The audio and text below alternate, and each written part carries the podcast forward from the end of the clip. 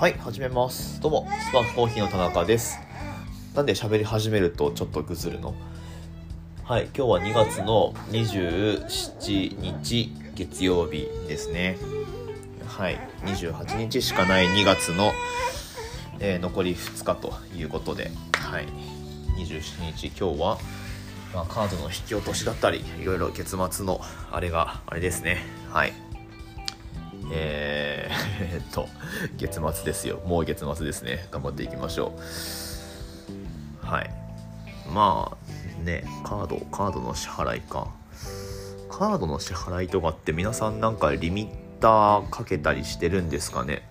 あんまり僕そういうの詳しくないけどなんか上限カードの普通のその利用上限のなんか100万とか200万とかじゃなくってなんか任意で例えば月15万しか使えないとかなんかそういう設定ってできるんですかね？ちょっとわかんないけど。まあ僕らはなんか使った分だけあ請求来てあそうっすかっつって支払うみたいな 感じに最近はなっちゃってるけどあんまり良くないのかな？ちょっとセーブした方がいいんだろうか。まあうんそうね。はい。まあ、それで毎月どうにかはなってるので、まあまあもうちょっとねセールスも取んないと利益出していかないといけないはいけないんだけどはい。まあでもさせてくださる皆さんに感謝ですよ本当に。何の何の後ろ盾もないですからね、うん、パトロンいるわけでもないし家賃がかからないからくりがあるわけでもないんで。えー、本当ね日々のまあ、レジの売り上げっていうのがなんだかんだで一番そのありがたいというか、うん、コーヒー1杯とその1杯がね、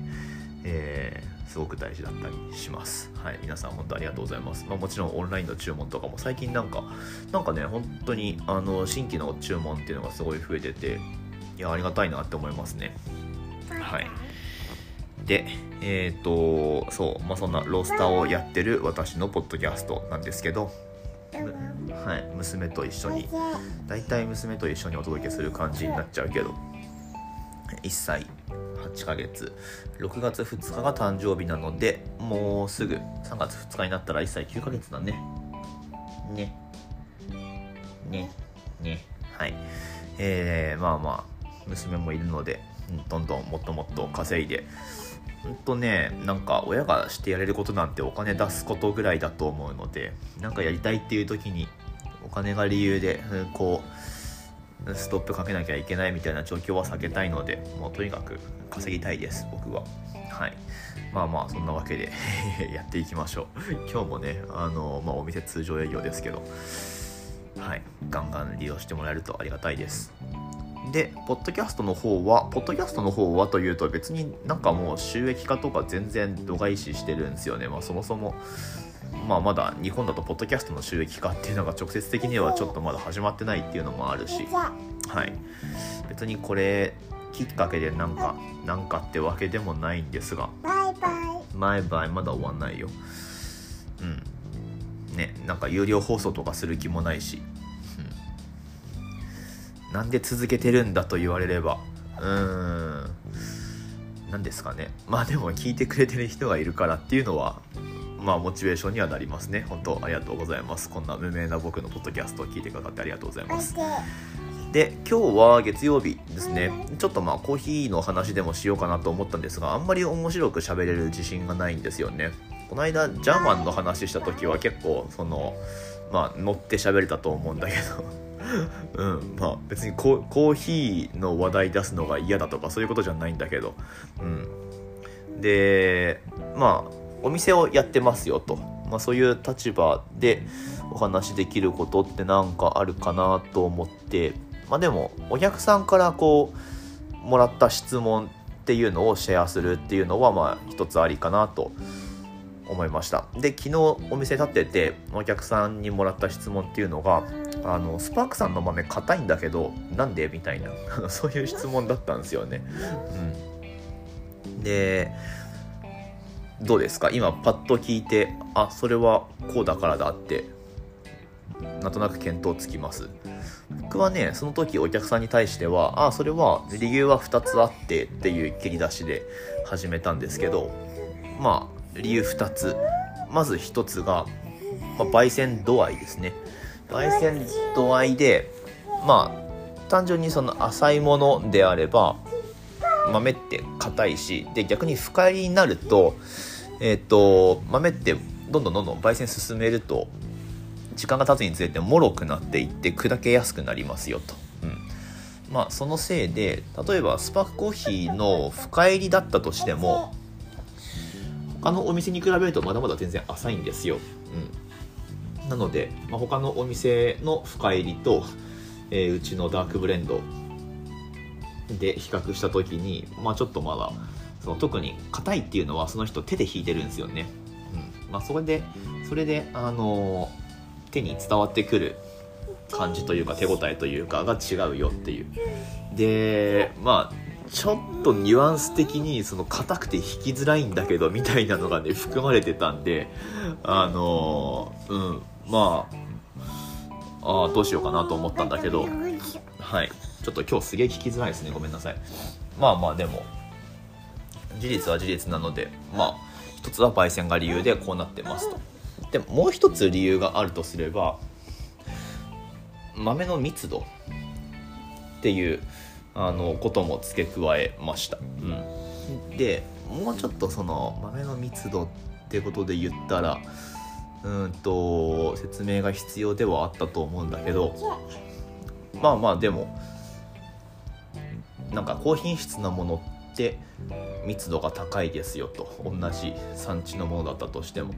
まあそれにはその標高とあとはプロセスの2つが絡んでると思うんですけどそれは説明別にしなかったです店頭では、うん、なんか1から100までその場で答える必要ってもちろんないと思ってるのででお客さんとしてもそのキャッチできる情報ってあのお客さんによって違うと思うんですよね。なのでまあそこは、えーまあ、見極めてというか、うん。まあ、いわばそのお客さんのうんと言葉選ばずに言ったら知識レベルみたいなものを推し量りつつ喋る必要があるんですけど、まあ、でもそれって普通じゃないですかコミュニケーションにおいて、うん、なのでまあそんな感じでうちだと、まあ、あの豆自体の密度高いものを使ってるんで、まあ、あの他のお店のものと比べるともしかするとそう感じるのかもしれませんねっていう、まあ、その2つ理由として挙げたんですけどで、えーまあ、その密度の件に関して言えば、まあ、突き詰めていくと標高高いものであれば、まあ、豆って硬くなる傾向にあるし同じ焙煎度合いにした時に。えー、とあとはナチュラルかウォッシュとかでもちょっと変わってきますねナチュラルの方がまあうんと若干だけどサクサク弾けるような気はします。まあただその辺は結構ビビたるさかな標高とかの方が大きいですかね。うん。まあでも一番大きく影響するのは焙煎度合いなんでまあそれが大きな要因ですよとは伝えたんだけど、うん、であとは味的にどうかっていうところなんで、うん、まあでも分かんない。そのお客さんにとってあの自分に合うコーヒーっていうのが、まあ、単純にその味わいだけを評価してもらえるんであれば、まあ、うちのコーヒーってすごい自信あるけど、まあ、僕としては。なんだけどその美味しさってやっぱ総合的なものなんでなんかその豆をひいてコーヒーを入れるっていう体験全部ワンセットで考えた時に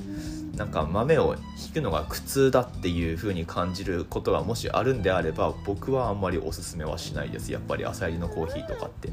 ん、なのでまあ必ずしもうちのコーヒーもう絶対みんなに飲んでほしい。もううちのコーヒーをもう世界中に広めたいって思ってるわけでもないんであの本当にねフィットする人にあの届けられればいいかなと思ってるし。まあなので、えー、その方にとってなんか納得のいくものであるかどうかはちょっとまあ分からないといえば分かんないんですけどまあまあでもその理由としてはそういうのがありますよと、うん。まあ、一応お伝えはしたっていう感じですね。皆さんどうですかね、えー、豆を引く時の硬さ気にしますか？特に手で引く時限定ってことになるんでしょうけどね。はい。まあまあなのであの本当いろんな捉えられ方があるなっていうのをまあ今一度思わされた出来事というか、うん、まあそんなことがありましたよと。ね別な面白くもないでしょ 面白くもないけどまあたまにはこういうのをシェアする回があってもいいんじゃないかなと思いました。